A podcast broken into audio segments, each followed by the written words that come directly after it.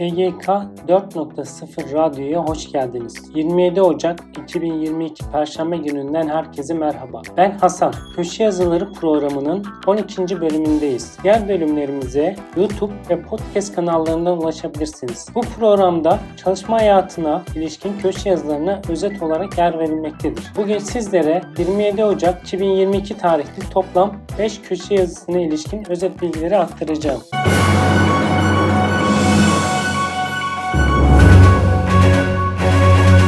SGK 4.0 Radyo Köşe Yazıları Programı 12. Bölüm Yazı 1 Bünyamin Esen'in SGK şifrenizi 10 güne bırakmayın başlığı yazısında yer verdiği konular özetle şöyledir. SGK tüm işverenler için 1 Şubat'tan itibaren yeni sisteme geçiyor. Artık SGK işverenlere tebligat göndermeyecek. Ceza tebligatı da borç tebligatı da online ortamda yapılacak. Tüm bildirimler elektronik ortamda gelecek SGK'dan. E-bildirge sistemiyle karıştırmayın. Şifre e-devlet sisteminden alınabiliyor. Temsili etkili olunan her bir tüzel kişilik için ayrı ayrı başvuru yapılması gerekiyor. Başvurular e-devlette yer alan kayıtlı telefon numarası ve e-mail adresi üzerinden tanımlanmaktadır. Sisteme ikinci bir mail veya telefon numarasını kaydetmeye izin verilmemektedir. Elektronik tebligat adresi almak zorunda olan işverenler Sosyal Güvenlik Kurumunca belirlenen sistem üzerinden 31 Ocak 2022 tarihine kadar başvuru yapmak zorundalar.